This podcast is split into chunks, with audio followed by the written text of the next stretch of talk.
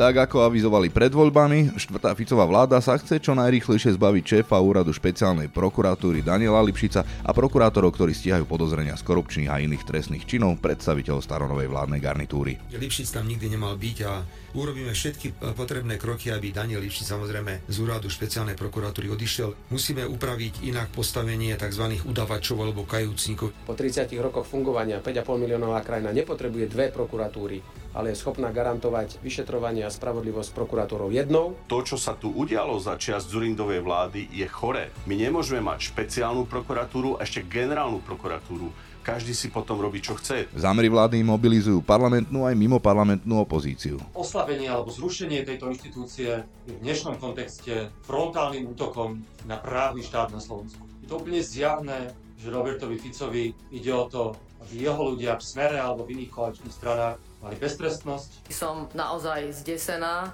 čo je ochotný Robert Fico spraviť preto, aby pre ňoho citlivé politické kauzy dal preč zo stola. Poďme do ulic, dokedy ešte budeme čakať? Dokedy budeme čakať, kým to tu Robert Fico a jeho vláda zla pomsty a diletantizmu rozloží absolútne na padrť? Zrušenie špeciálnej prokuratúry čo najskôr odporučil vláde aj dekan právnickej fakulty Eduard Burda. Hlavným dôvodom sú podľa neho podozrenia z manipulácie trestných konaní. Ak tie dôkazy nie sú dostatočné, nie sú jednoducho vierohodné a sú nezákonné, tak potom musia byť e, tieto obžalované osoby sprostené viny a jednoducho v takom prípade nie je dôvod, bez ohľadu na to, v ktorom štádiu trestného konania sa nachádzame, aby sa pokračovalo v takomto trestnom konaní. Takto si myslím, že sa treba čo najskôr poponáhľať, aby spravodlivosť bola nastolená. Ak je konkrétny problém s fungovaním špeciálnej prokuratúry, môže sa o tom otvoriť odborná diskusia.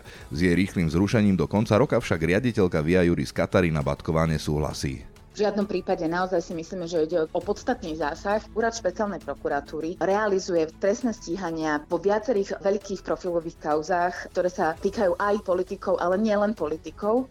Došlo by k významnému spomaleniu alebo zastaveniu toho procesu stíhania, ktoré sa týkajú práve korupcie alebo zneužívania právomoci verejného čiteľa. Prečo vôbec špeciálna prokuratúra vznikla a je jej úloha dnes už prekonaná?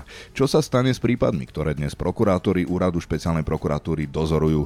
Potrebuje reformu aj generálna prokuratúra? A ako môže na zrušenie špeciálnej prokuratúry reagovať Európska komisia? Počúvate podcast Denníka Pravda? Sprevádzať vás ním bude Zolrác.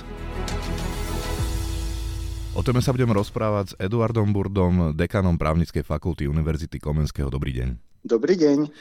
Pán Burda, spýtam sa tak na úvod možno, ako vnímate aktuálnu úlohu a význam špeciálnej prokuratúry a špecializovaného trestného súdu, keď si zoberieme do úvahy aj dôvody, prečo tieto inštitúcie vznikli? Tá úloha špeciálnej prokuratúry a špecializovaného trestného súdu, ktorá bola v čase vzniku bojovať proti najzávažnejším formám, násil, hlavne násilnej trestnej činnosti, v časoch, kedy e, mafia, násilná mafia veľmi vážne ohrozovala Slovensko, tak táto bola naplnená a sme dnes v úplne inej situácii, než sme boli pred 20 e, rokmi a som pevne presvedčený, že pri súčasnom stave spoločnosti, bezpečnostných zložkách, vyšetrovaní tieto úlohy dokážu naplniť aj iné zložky prokuratúry alebo iné súdy. To hovoríte asi o tom, že osoby, ktoré boli určené na plnenie úloh úradu špeciálnej prokuratúry a im blízke osoby, čiže prokurátori a ich rodiny príslušníci, mali účinnú osobnú ochranu, ochranu ich majetku a to nielen počas výkonu funkcie, ale aj po zániku a že vlastne boli chránení teda priamo príslušníkmi policajného zboru. Presne tak. Ano. Ak môžem ešte druhú vec, tak e, ten druhý dôvod, ktorý sa hovoril, bol ten, že treba popretrhať lokálne väzby a že vďaka tomu budú tie trestné konania transparentnejšie. No a dnes vidíme, že toto sa celkom nenaplnilo, respektíve naplnilo sa iným spôsobom, ale teraz si dovolím hovoriť naozaj len smerom k úradu špeciálnej prokuratúry, nie k špecializovanému trestnému súdu. Vzhľadom na tie mnohé trestné konania, ktoré tu prebiehali, určite nie všetky, ale mnohé, z ktorých boli viaceré aj politicky exponované, tak jednoducho prebiehali v takom stave dokazovania, ktoré neznieslo základné kritériá na zákonnosť. A nie len, že mnohé tie dôkazy boli, alebo to dokazovanie, že bolo nezákonné, ale ono bolo postihnuté ešte aj takými vadami, ktoré zásadným spôsobom znižovali vierohodnosť tých dôkazov. To znamená, že boli nezákonné a ešte aj takým spôsobom, že v podstate nedalo sa tomu veriť. To znamená, že z Prepač, tohto uhla to, pohľadu... Áno, ale to, že, kto to určil? To určil to, to na základe čoho? Akoby toto vyplýva? máte pre, predsa z paragrafu 363 máte mnohé rozhodnutie, ktoré hovoria o nezákonnosti. Čiže z rozhodnutí Maroša Žilinku, generálneho prokurátora, alebo jeho Maroša Žilinku áno, a jeho, jeho námestníkov a vlastne celého toho týmu. No ale keď sa dostanú už tie prípady, riešia, áno, keď sa a... dostanú tie prípady na súd, tak sú zväčša úspešné, nie? Nie všetky, ani zďaleka, veď tu máme predsa aj také prípady, kedy tá obžaloba bola vrátená. Práve no, ale z hovorím zväčša. Hovorím nezákonnosti. Zväčša.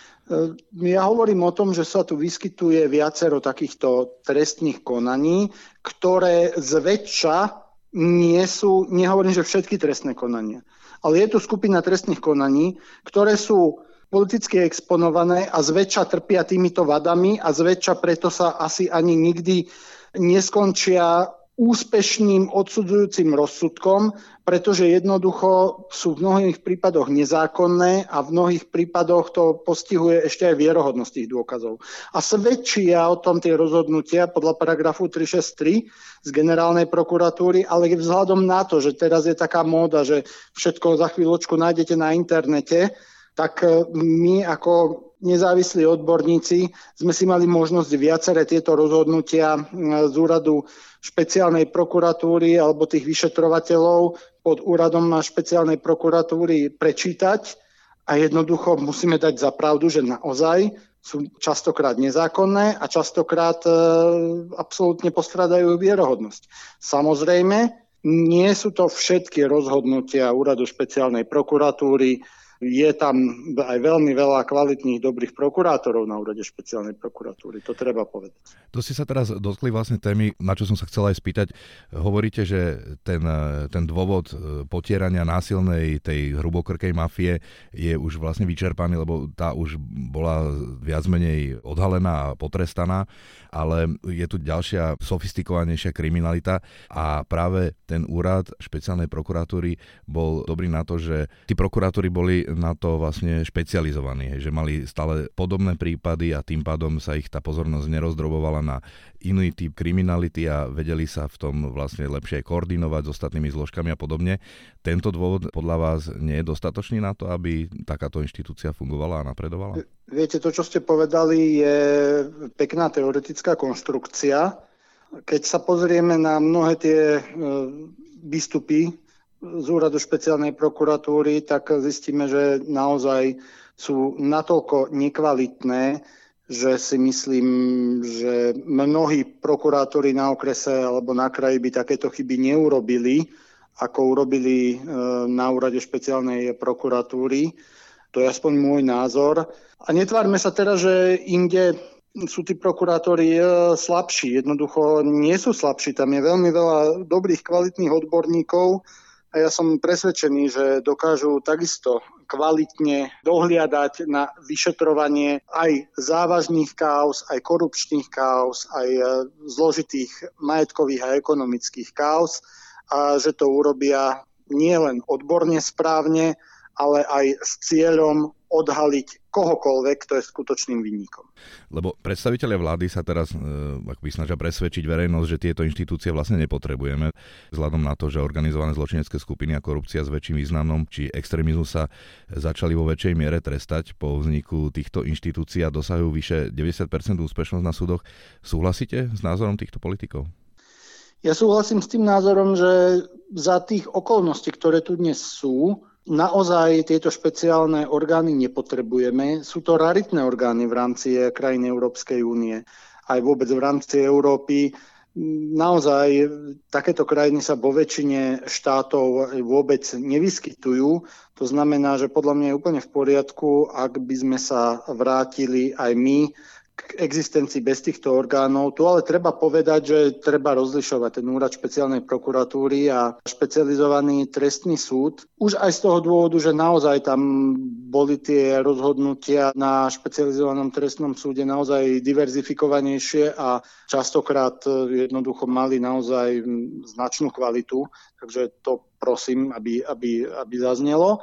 A druhá vec je, druhá vec je tá, že máme predsa právo na zákonného sudcu. To znamená, že ak bol zákonný sudca už stanovený, tak eh, v tých eh, kauzách, ktoré prebiehajú, jednoducho hm, to musí u toho sudcu aj dokončiť za predpokladu, že ten sudca nebol eh, vylúčený pre zaujatosť alebo ak tam neprišlo k nejakému inému zákonnému dôvodu. To znamená, že v tejto fáze si myslím, že nejakým spôsobom riešiť špecializovaný trestný súd, že by sa mal nejako rýchlo zrušiť, tak to nie je aktuálne. A čo sa týka prokuratúry, lebo tie prípady, ktoré sú na súdoch, nemôžu síce zmeniť sudcu, ale prokurátora áno. A aj o tom sa diskutuje, že by prípady, ktoré dnes riešia prokuratúry, špeciálne prokuratúry, mohli dostať e, na stôl iní prokurátori, napríklad krajské alebo generálnej prokuratúry.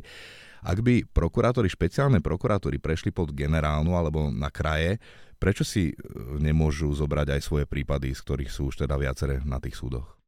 To závisí od toho konkrétneho riešenia, ale keď si zoberiete vôbec e, to, prečo sú úvahy o rušení úradu špeciálnej prokuratúry, tak je to hlavne kvôli podozreniam, ktoré je potrebné naozaj dôkladne vyšetriť. To znamená, ja si len myslím, že to tak je, ale nemusí to tak byť. Musíme, je dôležité, aby sa to naozaj vyšetrilo ale sú tam podozrenia z manipulácií e, trestných konaní.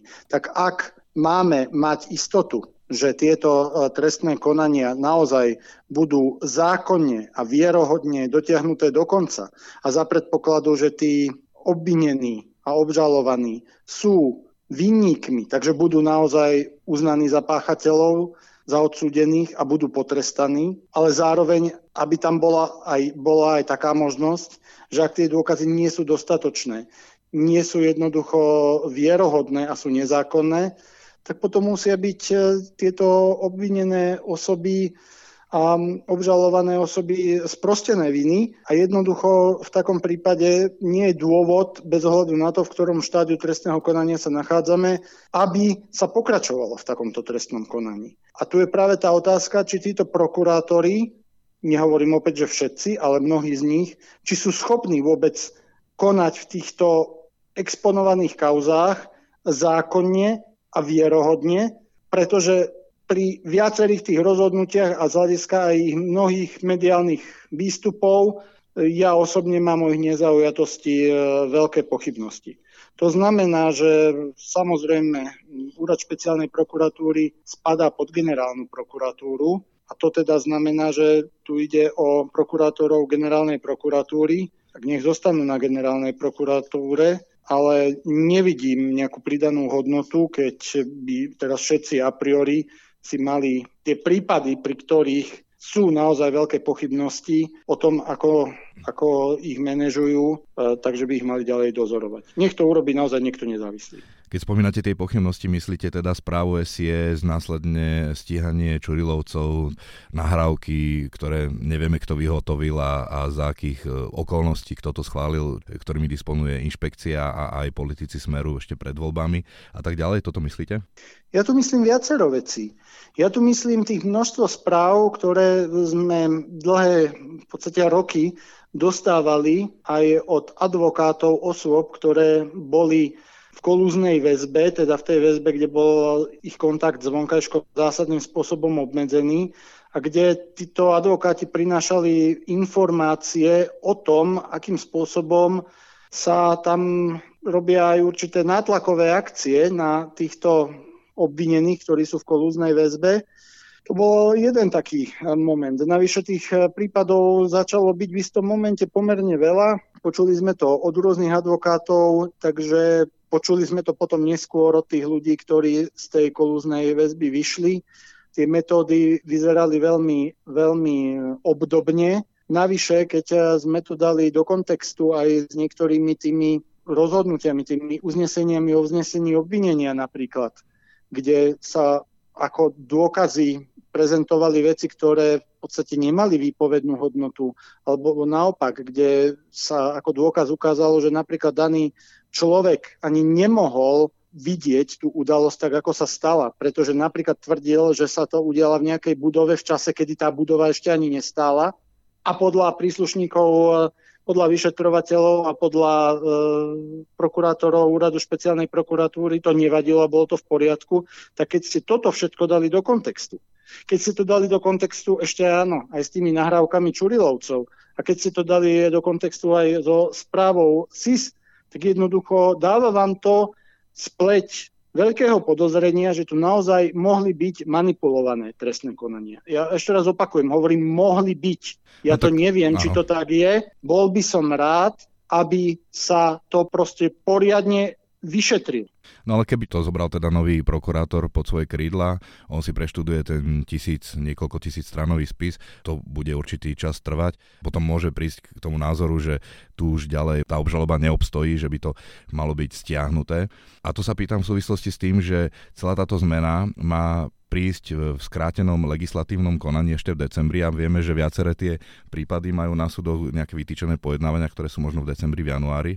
Vidíte tam súvislosť? Ja to poviem takto. Tieto veci sa tu mali dávno riešiť a nikdy sme nemali pripustiť, aby sa to dostalo až do takéhoto štádia. Tých informácií tu bolo dosť už zhruba pred viac ako dvoma rokmi, že sú tu určité podozrenia z manipulácií trestných konaní. Bolo úlohou aj úradu špeciálnej prokuratúry tie veci poriadne vyšetriť a nie kopiť ďalšie a ďalšie uznesenia a uznesení obvinenia, ktoré akurát tú situáciu hmlili a vyvolávali oveľa väčšie pochybnosti. Takže poviem tak, že včera bolo neskoro a je dobré, že sa to deje a nech sa to udeje čo najskôr. Hovorili ste o tom, že pri mnohých tých trestných konaniach nemáme istotu, že budú zákonne a vierohodné dotiahnuté do konca, že tie dôkazy nemusia byť dostatočné a zákonne získané a že preto treba tie prípady odobrať súčasným prokurátorom špeciálnej prokuratúry, aby sa to vierohodne vyšetrilo. Neurčuje to, či sú tie dôkazy získané zákonne a vierohodne predsa súd? E, sám ste povedali, že špecializovaný trestný súd má vašu dôveru, že to vie vierohodne a zákonne posúdiť a stalo sa, že obžalobu prokurátory zamietol alebo vrátil. Lenže napríklad aj v prípade stíhania Čurilovcov generálna prokurátora nepodala žalobu už dva roky, hoci oni sami prostredníctvom svojho obhajcu vyzývali ju, aby sa tak konečne stalo, aby sa mohli účinne brániť pred súdom. Čiže prečo by sa tie prípady, o ktorých hovoríte, nemali dostať pred nezávislý súd, ktorý posúdi relevantnosť a zákonnosť dôkazov zo zbieraných prokurátorom USP? Trestné konanie je proces. Má byť použité len vtedy, kedy sú jednoznačné a zákonné dôkazy a až vtedy, keď je takto pripravené trestné konanie, tak sa to z prípravného konania, kde prokurátor je ochranca zákona a kde prokurátor dbá na to, aby neboli, nebol v trestnom konaní porušovaný zákon, tak až potom to môže ísť na súd. Predtým nie. Takže jednoducho je úloha zákona, úloha prokuratúry ako ochrancov zákona dodržiavať zákon a nie, aby niečo porušovali a spoliehať sa potom na súd, že súd s tým niečo urobí. Áno, súd je ďalší v poradí, ktorý má rozhodnúť o vine alebo nevine a o prípadnej sankcii. Ale má tak rozhodovať len tie prípady, ktoré sú už dostatočne zákonne zdokumentované a na dané štádium trestného konania dostatočne preukázané. A žiadne skratky vo forme, že veď nahádžeme nejaké dôkazy, uvidíme, čo z toho bude, to jednoducho v demokratickej krajine nefunguje. V Korejskej ľudovo-demokratickej republike možno, ale u nás to tak byť nemôže. No ešte k tomu ale poznamenám, čo sme sa bavili, že predsa minimálne dva súdy už sa vyslovili, že to stíhanie Čurilovcov je nedôvodné.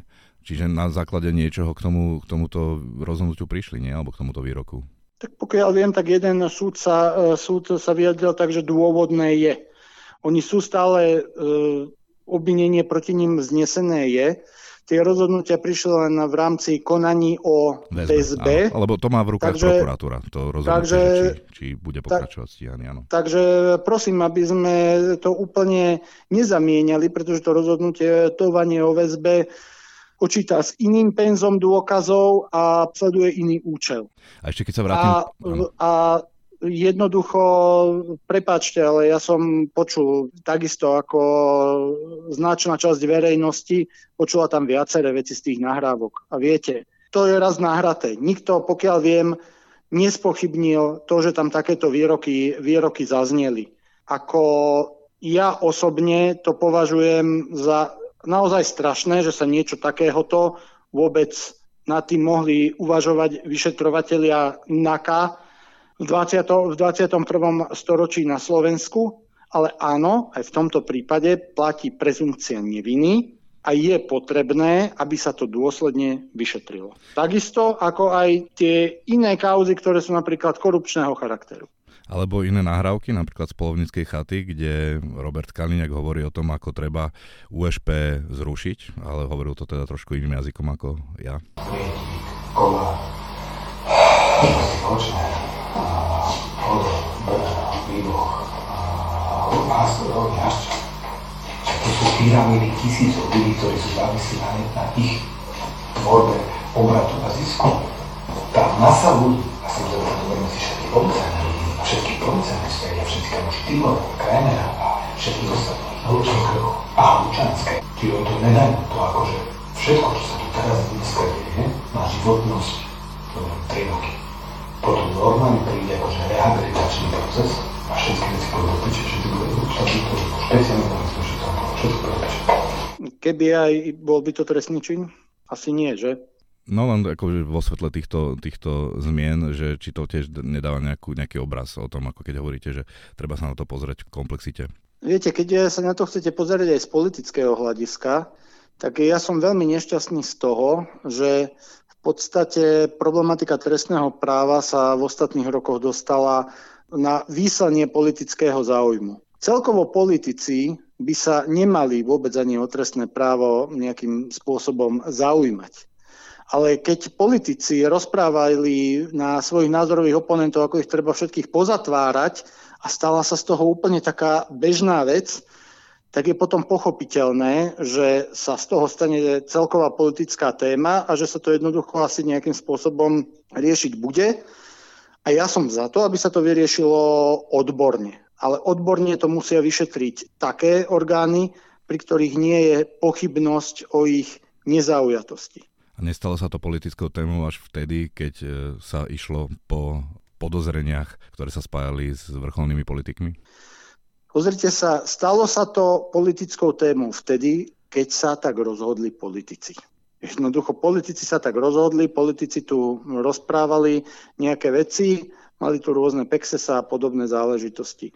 Ja si myslím, že von z tohoto môžeme ísť len tak, keď sa nastavia normálnym spôsobom procesy a zabezpečia sa, že na, zabezpečí sa, že naozaj ľudia, ktorí sú nad vecou, nestranne vyšetria a rozhodnú tieto jednotlivé kauzy. Aj tie, o ktorých hovoríte vy, že sú tu podozrenia z rôznej korupčnej činnosti a ekonomickej trestnej činnosti, ale aj tie, o ktorých hovorím ja, že je tu podozrenie z manipulovaní trestného konania. V skutočnosti my sa o tomto môžeme baviť, ale rozhodujúce bude až to, čo ukáže dôsledné vyšetrovanie. Ale tomu dôslednému vyšetrovaniu sa nesmie brániť. Máte pravdu, že ten trend toho akoby zatvárania politikmi, tých politických oponentov sa tu nejakým spôsobom ujal a pokračuje sa v ňom. Videli sme aj vyjadrenia Tibora Gašpara, šéfa branobezpečnostného výboru smerom k Matovičovi a k, a k bývalému ministrovi vnútra. Ale chcel som sa teda vrátiť k tej odbornej rovine. Vy teda schválujete alebo súhlasíte s tým, aby takéto zmeny prešli bez odbornej diskusie skráteným legislatívnym konaním ešte v decembri? Ja som dal moje odborné a vedecké odporúčanie také, že som za zrušenie úradu špeciálnej prokuratúry, generálnej prokuratúry a to tak, že teda títo prokurátori USP nech ostanú súčasťou generálnej prokuratúry.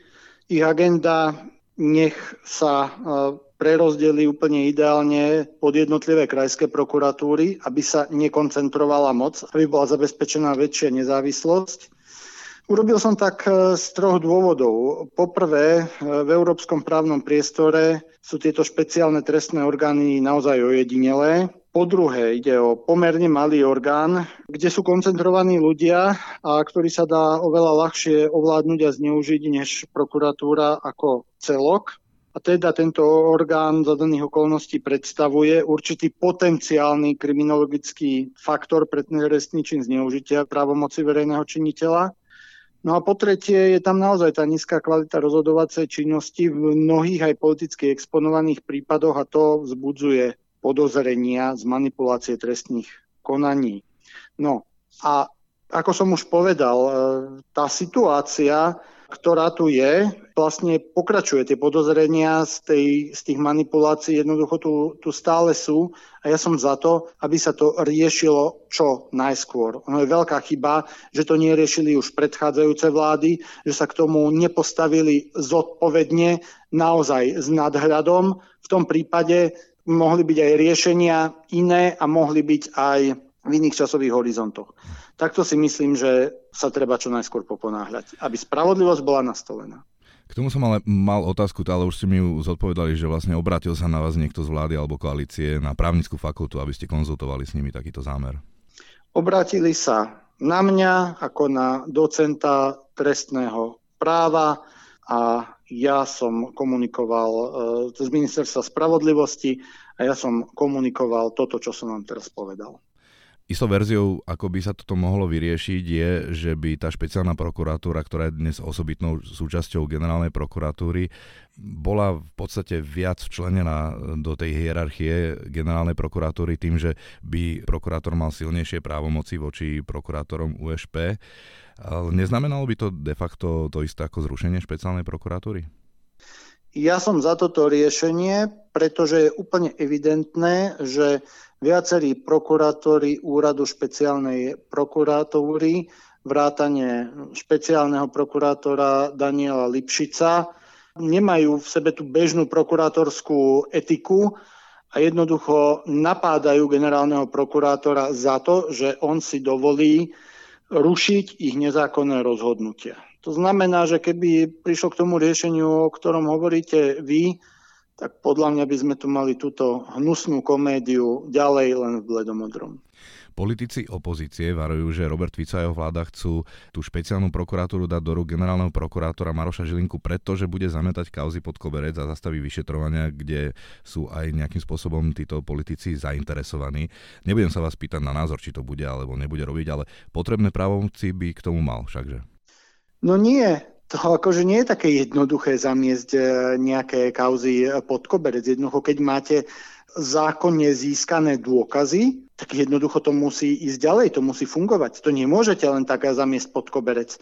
Takisto ako povedali sme si už, že v, vo virtuálnom priestore koluje kopec rozhodnutí. Takisto ako to vieme povedať teraz my mnohí nezávislí odborníci, keď si to prečítame a povieme, že áno, tak toto rozhodnutie z úradu špeciálnej prokuratúry jednoducho je evidentne postavené na nezákonných dôkazoch a evidentne jednoducho nezodpovedá štandardom vierohodnosti, tak toto isté by sme mohli urobiť samozrejme aj vo vzťahu ku generálnemu prokurátorovi za predpokladu, že by niečo zametal pod koberec. Takže nie, ja si myslím, že v dnešnej dobe sa to nedá. A druhá vec je ale samozrejme tá, a to je to, čo ma vôbec vyrušuje na celej našej spoločnosti, že naozaj by bolo dobré aj, aj tí politici, aj tí opoziční politici, ja im odporúčam, aby si aj tí, ktorí nie sú právnici, aby si s takým zdravým sedliackým rozumom prečítali, detálne prečítali tie uznesenia o uznesení obvinení, ktoré tak radi obhajujú a nech sa zamyslia, že keby také niečo bolo napísané proti ním, či by ich to dokázalo presvedčiť, že áno, toto je naozaj dobrý argument. A potom nech vykladajú nejaké, nejaké politické súdy. Po revolúcii u nás generálna prokuratúra neprešla výraznejšou reformou. Hovorí sa, že tu zostal vlastne taký socialistický model prokuratúry, ktorý je hierarchicky so silným postavením generálneho prokurátora. Ten má so svojimi námestníkmi právomoc zasahovať do, do, mm, do prípadov, že vlastne môže neobmedzene zasiahnuť. Nie je teda neobmedzenie, nemôže dať negatívny Nie je to pravda, áno. že neobmedzenie. Naozaj tie áno. právomoci sú značným spôsobom oklieštené. Hmm. Niekedy to robí na naozaj aj praktické problémy. A druhá vec je tá, že toto je pôvodne francúzsky model a ďalšia vec je tá, že tam tie krajiny, kde e, majú štátne zastupiteľstva, tak tam sa skôr volá po väčšej nezávislosti týchto štátnych zastupiteľstiev, pretože pokiaľ sú pod kontrolou politickej moci, tak to by bolo oveľa horšie. V našich podmienkach e, štátne zastupiteľstvo pod kontrolou politickej moci, to by bola úplná katastrofa. Tomu sa, som sa chcel dostať, ale teda, že či by sa e, o otváranie otázky postavenia špeciálnej prokuratúry a špecializovaného trestného súdu nemala otvoriť aj celková reforma generálnej prokuratúry? Nie, pretože prokuratúra funguje dobre okrem úradu špeciálnej prokuratúry. Samozrejme sú tam tiež rôzne chyby v rámci celkového komplexu prokuratúry, takisto ako ich nájdete hoci kde, ale to sú všetko chyby, s ktorými sa pracuje, aby boli odstránené.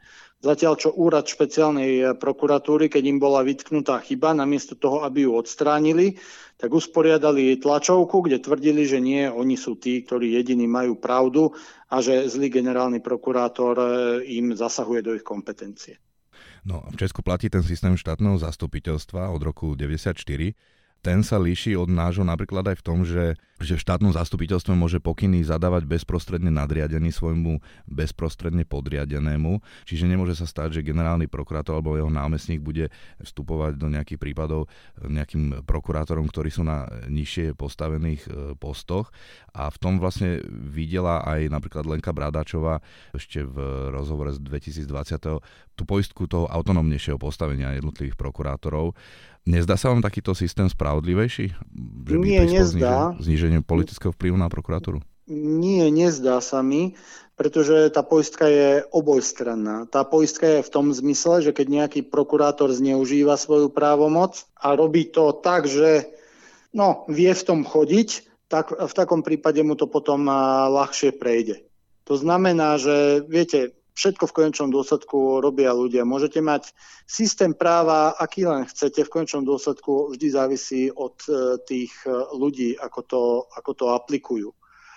Ja si ale myslím, že tak, ako máme nastavený teraz celkový systém prokuratúry, tak že ho máme nastavený dobre. A áno, keď sa stane nejaká chyba, tak sa pracuje na jej odstránení. Posledná otázka. Premiéra ministri spravodlivosti a obrany už teda intenzívne komunikujú s Európskou komisiou zamýšľané zmeny. Vieme, že Európska komisia mala problém so zmenami v justícii a ohľadom právneho štátu v Maďarsku a v Polsku. Preto sa pýtam, že či by mohla mať nejaký takýto podobný problém podľa vás aj s týmito zmenami na Slovensku? Nie, nemohla. V prvom rade tu ide o prokuratúru a v druhom rade je to špeciálny orgán, ktorý vo väčšine krajín Európskej únie nie je. A navyše tu máme precedens z Bulharska, kde sa takisto vysporiadali s takýmto orgánom, takže jednoducho e, nie je tu žiadny dôvod na to, aby bolo prípadné zrušenie špeciálnej prokuratúry, úradu špeciálnej prokuratúry vnímané ako zásah do právneho štátu. Naopak je ho vnímam za daných okolností ako posilnenie garancií právneho štátu.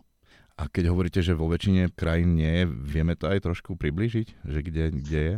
V Bulhorsku to zrušili. Práve teraz aj s kolegami sme pozerali, kde ešte sú, lebo boli e, v Rumunsku, boli v Španielsku, my sme boli tým španielským modelom čiastočne, čiastočne inšpirovaní, ale podľa teraz z tých informácií, ktoré sme si pozreli, tak uh, už ich neevidujeme. Priznám sa, že chcem toto ešte bližšie preveriť, či tie informácie sú, sú korektné. Ale ďalšie krajiny jednoducho takéto orgány nemajú hovorí dekan právnickej fakulty Univerzity Komenského Eduard Burda. Ďakujem za rozhovor. Ďakujem pekne, dovidenia, do počutia. K téme som oslovil aj riaditeľku Via Juris Katarínu Batkovú. Dobrý deň. Dobrý deň. Pani Batková, začal by som tak úvodom, prečo vôbec vznikol úrad špeciálnej prokuratúry a špecializovaný trestný súd? V čom konkrétne bolo na potieranie tých zločinov, ktoré mali v kompetencii užitočné, aby tie prípady riešil takýto špecializovaný inštitút? Pôvodne tieto inštitúty boli zriadené v roku 2003, a rozhodla o tom druhá Zurindová vláda a mali byť reakciou na nedostatočné stíhanie najzávažnejšie trestné činnosti a snahou o zlepšenie boja proti uh, vlastne organizovanému zločinu a za zlepšenie právneho štátu. Neskôr však ústavný súd rozhodol, že takto, ako boli pôvodne inštitucionálne zabezpečené tieto inštitúcie, nie sú v súlade s ústavou. A bola to práve vláda Roberta Fica v roku 2009, ktorá opätovne zriadila tieto inštitúcie práve preto, aby bolo možné efektívne stíhať korupciu a prípadne organizovaný zločin na Slovensku. Keď hovoríte o tom vzniku, tam vlastne to zriadenie navrhol a presadil Daniel Lipšic ako minister spravodlivosti v tom roku 2003 a dnes je v úlohe špeciálneho prokurátora, čo aj vlastne vládna alebo politici vládnej garnitúry tomuto úradu vyčítajú, že na jej čele sedí politik, ktorý je zaujatý. Vy tam vidíte nejaký konflikt záujmov? Via Juris už pri voľbe Daniela Lepšica za šéfa úradu špeciálnej prokuratúry kritizovala jeho politickú minulosť. Myslíme si, že nie je dobré, pokiaľ vo vedúcej funkcii na úrade špeciálnej prokuratúry je bývalý politik alebo e, politik, ktorý nebol dostatočne dlho odstrihnutý od e, politickej strany alebo politického hnutia alebo od politickej práce v parlamente. Čiže myslíme si, že to nebolo úplne najšťastnejšie riešenie tej personálnej situácie. Na druhej strane je dôležité vždycky vyhodnocovať tú inštitúciu podľa toho nielen akého má predstaviteľa, ale aké je reálne pôsobenie potom v, v tých kompetenciách, ktoré má. A to hodnotíte ako? V súčasnosti vlastne prebiehajú dosť významné vyšetrovania v oblasti korupcie na najvyšších miestach, e, ktoré sa týkajú teda aj predstaviteľov súčasnej vlády. Je dôležité počkať si na rozhodnutia súdov, preto lebo prokuratúra a úrad špeciálnej prokuratúry majú na starosti len prípravné konanie a je dôležité vlastne, akým spôsobom následne rozhodne súd o konkrétne vine alebo nevine obžalovaných. Je samozrejme dôležité kontrolovať aj orgány ochrany práva na úrovni prokuratúry a to majú práve na starosti súdy. Nám sa veľmi ťažko hodnotí konkrétne úspech alebo neúspech špeciálnej prokuratúry v konkrétnom prípade preto, lebo nemáme prístup do tých vyšetrovacích spisov, ale jediný, kto je vlastne kompetentný vyhodnotiť fungovanie špeciálnej prokuratúry je práve ten súd, ktorý rozhoduje o prijatí obžaloby a následne o vine a nevine obžalovaného. Áno, tam si pamätám, že Daniel Lipšic prezentoval pomerne vysokú úspešnosť, e, vyše 90%, či dá sa s ním súhlasiť v tomto, že na základe tohto e, sa dá hodnotiť ich práca ako dobrá? Nie je dôležité dívať sa len na to, ako má úspešnosť úrad špeciálnej prokuratúry, ale samozrejme je dôležité to porovnať aj s inými prokurátorami, napriek tomu, že má špecifické postavenie. To, že tento úrad má 90% úspešnosť na súde, ešte neznamená, že automaticky neznamená, že takýmto spôsobom je možné hodnotiť jeho prácu. Preto, lebo ak sporí, ktoré by neboli úspešné v konaní pred súdom, rieši prokurátor už v tom prípravnom konaní, napríklad zastavením konania alebo podmienečným zastavením konania, tak potom samozrejme, že úspešnosť, pokiaľ ide o súdne konanie, je vysoká, ale tá úspešnosť je v zásade vysoká aj na iných prokurátorách, že nie je tam taký kvalitatívny rozdiel, ako by vyplýval z takejto štatistiky. Dôležité pre hodnotenie je nielen to, akým spôsobom tá prokuratúra vlastne vstupuje do tých konaní a akú veľkú úspešnosť má v tom súdnom konaní, ale dôležité je to, aká efektívna je napríklad pri tom, ako, ako špecializovanie pôsobí. A tam si myslím, že je dôležité hovoriť o tom, že uh, úrad špeciálnej prokuratúry je jedným z tých orgánov, ktoré sú pomerne špecializované a tým sa zvyšuje efektivita pri stíhaní konkrétnych trestných činov, preto lebo prokuratúry sa v zásade stretávajú s konkrétnymi príkladmi, ktoré, prípadmi, ktoré sú rovnaké alebo obdobné a teda majú šancu vybudovať si veľmi efektívne vlastnú špecializáciu na určitý druh trestnej činnosti, kde potom to konanie dokáže prebiehať efektívne. Aké ešte výhody má to, že tie prípady organizovaného zločinu a korupcie riešia tí prokurátori USP? Naražam na to, že oni majú, tuším, aj vyšší príjem, ale aj ochranu, čo sa týka seba a blízkych.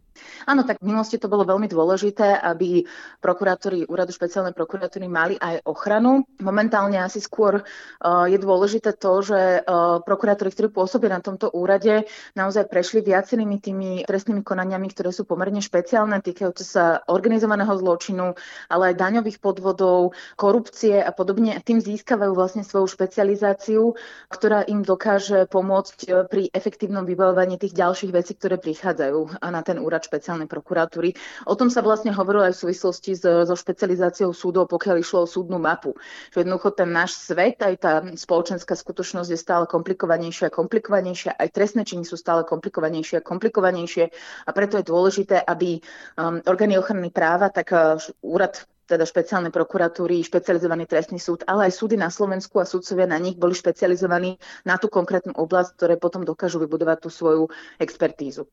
A rozumiem tomu správne, že teda pokiaľ v minulosti sme mali problém skôr s tými hrubokrkými mafiánmi, ktorí e, sa vyhrážali prokurátorom, že im zlikvidujú rodinu a tak ďalej a potrebovali takýto skôr druh ochrany, tak teraz je tá väčšia výhoda tá väčšia prednosť ich postavenia práve tá špecializácia, že sa rozumejú tým prípadom lepšie. Podľa môjho názoru áno. V súčasnosti už máme menší problém s tým, že by boli títo prokurátori alebo sudcovia ohrozovaní na živote. Skôr je naozaj problém to, že tá trestná činnosť je stále sofistikovanejšia a sofistikovanejšia a teraz si vyžaduje o mnoho iné prístupy ako v minulosti pri odhalovaní, efektívnom usvedčovaní, získavaní dôkazov a podobne. Áno, že sa tí zločinci vedia efektívnejšie právne v zmysle zákona brániť. Aj právne, ale majú aj samozrejme iné technické možnosti, iným spôsobom sú organizované tie skupiny, iným spôsobom vlastne vstupujú, to sme videli pri používaní vlastne a odhalení tých páchateľov vraždy, že tam boli použité rôzne iné digitálne stopy, digitálne dôkazy získané vlastne z, z mobilných operátorov a podobne. Čiže ako keby tá, aj tá dôkazná situácia, ale aj e, tie jednotlivé formy spôsobu zakrývania tej trestnej činnosti sú stále sofistikovanejšie. Politici vládnej garnitúry hovoria o tom, že keď všetko bude v rámci generálnej prokuratúry, tak to môže fungovať efektívnejšie. Andrej Danko hovorí, že zrušením špeciálnej prokuratúry by sa odstránil chaos a duplicita v systéme. Vy v tom systéme vnímate chaos a duplicitu? Ja by som to takýmto spôsobom nevnímala. Podľa nášho názoru, ak je teda nejaký konkrétny problém s fungovaním špeciálnej prokuratúry, ktorý politici zatiaľ neboli schopní definovať, to je treba povedať, tak je dôležité o tom otvoriť najskôr odbornú diskusiu a vyhodnocovať to 20-ročné fungovanie tej špeciálnej prokuratúry a špecializovaného trestného súdu odborníkmi a nie v skrátenom legislatívnom konaní predkladať takú zásadnú zmenu a taký zásadný vstup do systému inštitúcií právneho štátu, ako sa deje teraz. To ste mi aj zodpovedali nasledujúcu otázku, že či teda považujete za správne zrušenie USP takým spôsobom, že by to, sa to dialo ešte teraz v decembri v legislatívnom skrátenom konaní.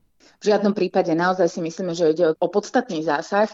Určite je možné odborne diskutovať o tom, či by mal existovať úrad špeciálnej prokuratúry alebo nie. To, čo je ale podstatné v súčasnosti, je, že úrad špeciálnej prokuratúry e, realizuje trestné stíhania, prípravné konania vo viacerých e, veľkých profilových kauzách, ktoré sa E, týkajú aj teda politikov, ale nielen politikov. A aj v prípade, že by došlo k takým spôsobom k zrušeniu úradu špeciálnej prokuratúry, ktorý by znamenal, že všetky tieto spisy preberú krajské prokuratúry a e, vlastne zanikne ako keby celý tento odbor a tým prokurátorom, ktorí teraz vyšetrujú, sa tie spisy vlastne odoberú, tak všetky tieto trestné stíhania sa minimálne spomalia, možno na niekoľko rokov. Je treba si uvedomiť, že tie spisy majú proste tisícky strán niektoré, sú naozaj zložité a teda došlo by k významnému zastaveniu alebo spomaleniu toho procesu stíhania vo veľkých kauzách, ktoré sa týkajú práve korupcie alebo zneužívania právomoci verejného čiteľa alebo iných e, závažných trestných činov, ktoré momentálne úrad špeciálnej prokuratúry dozoruje. No a keď by tí prokurátori špeciálnej prokuratúry mali prejsť pod generálnu alebo krajské prokuratúry. Rozumiete tomu, prečo si nemôžu zobrať zo sebou aj tie svoje prípady, na ktorých pracovali a z ktorých viaceré sú aj na súdoch? Tomuto vôbec nerozumiem, že prečo je dôležité vlastne týmto prokurátorom odobrať tie konkrétne spisy, spory, ktoré riešia doteraz. Asi za tým bude niečo, čo nevieme zatiaľ úplne povedať e, z toho, akým spôsobom momentálne vláda odôvodňuje ten svoj návrh. Vrátim sa ešte tomu, čo hovoria predstaviteľe vlády, že sa snažia presvedčiť verejnosť, že tieto inštitúcie vlastne dnes už nepotrebujeme, že ich úloha je prekonaná. Súhlasíte s týmto názorom? Tak um, v prípade, že by to tak bolo, tak naozaj by išli proti sebe preto, lebo v roku 2009 to bola práve vláda Roberta Fica, ktorá zriadila úrad špeciálnej prokuratúry a špecializovaný trestný súd a odvodnilo to práve tým, že je potrebné stíhať korupciu a organizovaný zločin, ktoré je možné považovať za závažný spoločenský problém a ktorému sa musí čeliť tak, aby sa zachovala bezpečnosť, stabilita a ekonomický rozvoj. To bola citácia z odôvodnenia, ktorú vtedy predložila vláda Roberta Fica pri zriadovaní týchto inštitútov. Nemyslím si, že na týchto skutočnostiach sa čokoľvek zmenilo. No a ak sa hovorí o nejakých viacerých variantoch tých zmien ohľadom špeciálnej prokuratúry, teda že by nedošlo k fakticky jej zrušeniu, ale k podriadeniu pod generálnu prokuratúru, neznamená to de facto to isté ako zrušenie tej špeciálnej prokuratúry? No, no v podstate už teraz je úrad špeciálnej prokuratúry predsa podriadený pod generálnu prokuratúru. Jediné dve veci sú tam špecifické a to je to, že generálny prokurátor nemôže odňať spis úradu špeciálnej prokuratúry a prikázať ho na vybavenie inej prokuratúre a takisto nemôže odvolať, teda respektíve šéfovi úradu špeciálnej prokuratúry rozhoduje Národná rada a nie generálny prokurátor. Ale v konečnom dôsledku všetko ostatné, o všetkých ostatných veciach rozhoduje aj v súčasnosti generálny prokurátor môže iniciovať disciplinárne stíhanie voči konkrétnemu prokurátorovi rozhoduje o tom, akým spôsobom bude zložená výberová komisia na výber prokurátorov na úrad špeciálnej prokuratúry. Čiže to, keď sa hovorí o tom, že má e, úrad špeciálnej prokuratúry nejaké výsadné postavenie, že je nejaký ako úplne oddelný od generálnej prokuratúry, tak to úplne nie je pravda. Hmm. Politici opozície varujú, že Robert Fico a jeho vláda chce dať špeciálnu prokuratúru do rúk generálneho prokurátora Maroša Žilinku, pretože bude zametať kauzy pod koberec za zastavy vyšetrovania. Nebudem sa vás pýtať na názor, či to tak bude, ale aj v súvislosti s tým, čo ste teraz povedali, tie potrebné právomoci by k tomu mal všakže. Áno, v prípade, že by bol úrad špeciálnej prokuratúry zrušený a vlastne existovalo by len teda generálna prokuratúra, krajské prokuratúry a okresné prokuratúry, tak potom ten generálny prokurátor môže rozhodovať napríklad o tom, že odoberie spis konkrétnemu prokurátorovi alebo prokuratúre a prideli ho na vybavenie inej prokuratúry alebo prokurátorovi. To je v jeho kompetencii. To, čo samozrejme by nemohol generálny prokurátor robiť a nemôže to robiť ani teraz, a to je vydávať tzv. negatívny pokyn pokyn, aby sa nejaké konkrétne stíhanie zastavilo. To nemôže ani teraz. Keď už hovoríme o generálnom prokurátorovi a generálnej prokuratúre, po revolúcii u nás táto inštitúcia neprešla reformou, zostal tu zachovaný ten socialistický totalitný model prokuratúry, kde generálny prokurátor a jeho námestníci sú pánmi všetkých konaní a síce sa zaštitujú nejakou tou komisiou alebo radou prokurátorov, neviem presne, ako sa ten inštitút volá, ale môže ten prokurátor alebo jeho námestníci e, do tých prípadov neobmedzene zasiahnuť a proti ich rozhodnutiu neexistuje opravný prostriedok, ako je to v prípade napríklad aj využitia paragrafu 363. E, nemala by sa už pri otváraní otázky postavenia špeciálnej prokuratúry a špecializovaného trestného súdu otvoriť aj reforma generálnej prokuratúry? My si myslíme vo Via že je potrebné rozprávať sa o tom, ako by mala fungovať e, prokuratúra, celý ten systém a celá tá inštitúcia, ako by mali nastavené brzdy a protiváhy. Faktom je, že ústava nehovorí o nejakej nezávislosti prokuratúry a, je dôležité sa rozprávať o tom, akým spôsobom by mala byť výstavaná dovnútra a aké veľké právomoci by mal mať generálny prokurátor napríklad aj v oblasti personálnej alebo disciplinárnej. Na druhej strane prokuratúra nie je súd, to znamená, nie je možné na ňu nahliadať ako na, na súd a hovoriť o nejakej úplnej nezávislosti jednotlivých prokurátorov prokurátorov. Myslíme si, že si zaslúži reformu, ale nie je možné povedať, že ten systém, ktorý máme v súčasnosti, je že úplne celý zlý a je potrebné to zahodiť a ísť smerom štátneho zastupiteľstva. Je však dôležité oslabiť tú výsadnú úlohu generálneho prokurátora v tom systéme a to nielen pokiaľ ide o prípady a pridelovanie prípadov, alebo presúvanie prípadov, ale hlavne pokiaľ ide o nejakú personálnu právomoc nad všetkými prokurátormi, ktorí sú v systéme. No a v Česku, vy ste spomínali to štátne zastupiteľstve, to u našich susedov funguje od roku 94. V čom sa tento systém líši od tej generálnej prokuratúry našej v tých základoch, v tých, keď mm-hmm. hovoríme o, práve o tom, o tých kompetenciách generálneho prokurátora napríklad? Tak e, štátne zastupiteľstvo býva zväčša podriedené pod výkonnú moc, konkrétne pod ministerstvo spravodlivosti, ktorý potom má e, personálny vplyv na to, kto je teda tým štátnym zastupiteľstvom a podobne. A väčšinou štátne zastupiteľstvo rieši iba e, trestnoprávne konania, to znamená, zastupuje štát v tom trestnom konaní. Zatiaľ, čo generálna prokuratúra, tak aj u nás, aj v iných štátoch, kde funguje takisto systém prokuratúry, tak tam má širšie kompetencie týkajúce sa napríklad oblasti kontroly výkonu samozprávy alebo dozor dozor nad e, zariadeniami na výkon trestu alebo odňatia slobody alebo väzby, prípadne nad inými takýmito detenčnými ústavmi. Čiže tie kompetencie sú pomerne širšie a takisto aj u nás na Slovensku máme vlastne prokuratúru, ktorá je chápaná trochu širšie ako len štátne zastupiteľstvo v trestných konaniach. No a čo sa týka tých kompetencií alebo právomocí z hora smerom dole, lebo viem, že v tom štátnom zastupiteľstve môže pokyny zadávať bezprostredne nadriadený svojim bezprostredne podriadením. Čiže nemôže sa stať, že vrchný najvyšší zastupiteľ môže zadávať pokyny nejakému krajskému alebo okresnému v nejakých konkrétnych prípadoch a to tam považujú za významnú poistku, ktorá vlastne je znakom tej decentralizácie hierarchickej sústavy. Áno, áno, faktom je, že tá, tá sústava štátnych zastupiteľstiev býva decentralizovanejšia a nie taká ovládaná ako v prípade generálnej prokuratúry, respektíve prokuratúry ako takej. Tam sa to dá ošetriť aj v rámci prokuratúry rôznymi przami a protiváhmi. Napríklad jedna z nich bola teda prijatá už aj v minulosti a to je ten zákaz negatívnych pokynov, ktorý som spomínala. To znamená, že žiadny prokurátor nemôže od svojho nadriadeného prokurátora dostať pokyn, aby nestíhal. Hej. Môže dostať pokyn, aby podal obžalobu, ale nemôže dostať pokyn, aby nestíhal konkrétnu osobu za konkrétny trestný čin. Tým sa vlastne trošičku oslabila tá hierarchická štruktúra tej prokuratúry, tak ako ju poznáme na Slovensku, ale áno, podľa mňa by si to zaslúžilo ešte viacero brzd a protivách aj napríklad v súvislosti s personálnymi otázkami, s výbermi, s prekladaním prokurátorov, s rozhodovaním o kariérnom postupe prokurátora a podobne. Alebo pridelovaním prípadov? Alebo pridelovaním prípadov, áno. Hmm.